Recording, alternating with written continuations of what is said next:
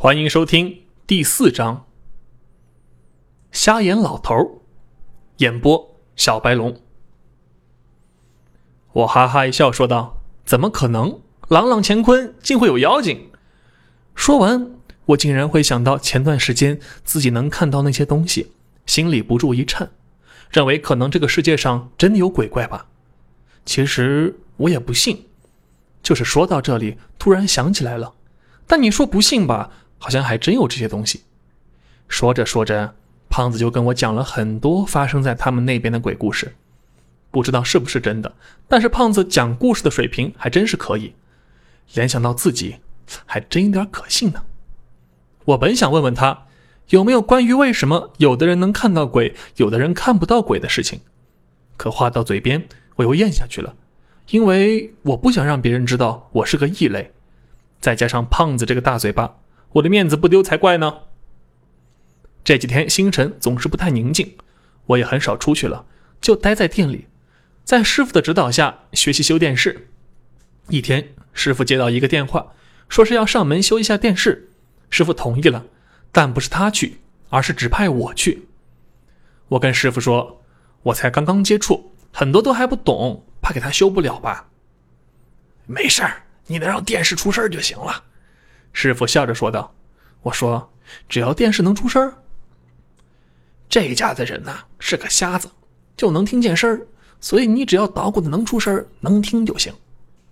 哦，原来是这个样子。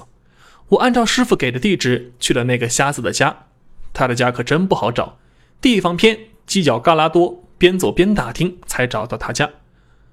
刚进他家院子，屋里就有人说话，来的是修电视的吧？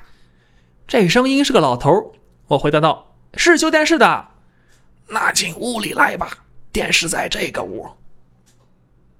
我顺着声音传来的方向，进了瞎子老头的屋里。屋里面积不大，一张桌子，一把椅子和一张单人床。瞎子老头翻着眯缝的白眼儿，坐在床头，旁边还有一个小孩依偎在瞎子老头的怀里。不过，看到这小孩的时候，着实把我吓了一跳。这小孩脸色惨白，跟新买回来的白纸色一样，穿着一身小寿衣，肚子中间还大大的写着一个繁体的寿字。看到我孙子啦！孙子？师傅不是跟我说老头就只一个人吗？啥时候有个生生出个孙子呢？你不要害怕，最近的眼睛是不是能看到很多别人看不到的东西？老头说到这儿，我急忙说，是，你怎么知道？因为你患上的那双眼是我徒弟那双阴阳眼，所以你能看见很多人看不到的东西，包括我的孙子。瞎眼老头说到这儿，我终于明白了，原来我看到而别人看到的东西都是阴间的东西，比如我眼前这个小孩，他不是人，是只鬼。说实话，一开始见到这个小鬼是有点害怕，不过现在看着他紧紧地搂着瞎眼老头猥琐的样子，我是一点都不怕。被我患上那双眼就是您捐的吧？瞎眼老头点点头。原来让我变成一个异类，让我差点抑郁的人，就这个傻逼老头啊！哎，有病吧？给老子安上一副阴阳眼，没事找鬼玩吗？你是不是在怪我？我日，这瞎眼老头还他妈都会读心术。其实你应该该感谢我。感谢你感谢你给老子安了一副阴阳眼，让老子天天见鬼，吓死自己啊啊！我说道。啊，对对啊，我应该感谢你让我重见光明。不，你应该感谢我救了你。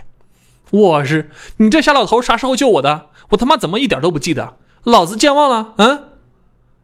你从医院的楼上摔下来的时候，是不是感觉半空中撞到了什么，还软软的？你妈，这瞎老头不会是我肚子的蛔虫吧？这事儿都知道。我说道。是，还真有这么一回事。瞎老头呵呵一笑，哎，不过他笑得样子真丑，说，那是我用法术拖了你三下，你在空中连撞三次，连翻了三个跟头，最后摔倒在地上，只坏了眼。我是真的感觉好像撞到了什么东西，心里一直都很怀疑，但是对于这件事儿，我还是半信半疑。我是有点不敢相信，照他这么说，他不就成神仙了吗？本事那么高，还弄不好自己的眼睛？你是不是不太相信啊？我说，你怎么知道？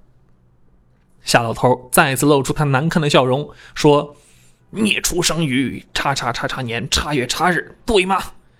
哎，我有点佩服老头了，准确的讲出我的生日。我问道，你怎么知道的？我还知道你今年高中毕业，考上一个专科还没有去上。我仔细琢磨这件事儿，这个事儿我感觉应该很容易打听出来，但即使打听不出来，耳听到我的声音也是很正常的，毕竟店里还有胖子这个大嘴巴呢。我还知道你八岁那年生过一场大病，病了一个月，这可是我的隐私啊，除了爸爸妈妈知道外，其他人我是真的没提过。我问道，你到底是什么人？怎么知道这么多？夏老头又露出了他令人尴尬的笑容，说道，我是一个阴阳先生，会算命，会看风水，也会抓鬼抓妖。我可以保证的说，在这个地头上，我说是第二，没人敢说自己是第一。那你说这么多，做这么多的目的是什么？我问道。我呀，老了，没多少年活头了，在这最后几年想找个人继承我的衣钵。这么牛逼的老头，哎，是会这会那还会法术的，还能挂掉？我有点不太相信哦。您不是会法术吗？就是救我的时候用的法术。既然您会法术，那还能死啊？我的那点法术只不过是些皮毛，你做了我的徒弟，我会教你的。当然，学会学不会就看你自己了。哎，我就说这老头看上我了，不过我还是没有太大的想法学这个，毕竟、嗯、我已经学习维修家电了，不想去分心。你要知道，你的眼睛可能看见别人看不见的东西，如果有一天这些东西要害你，你怎么办呢？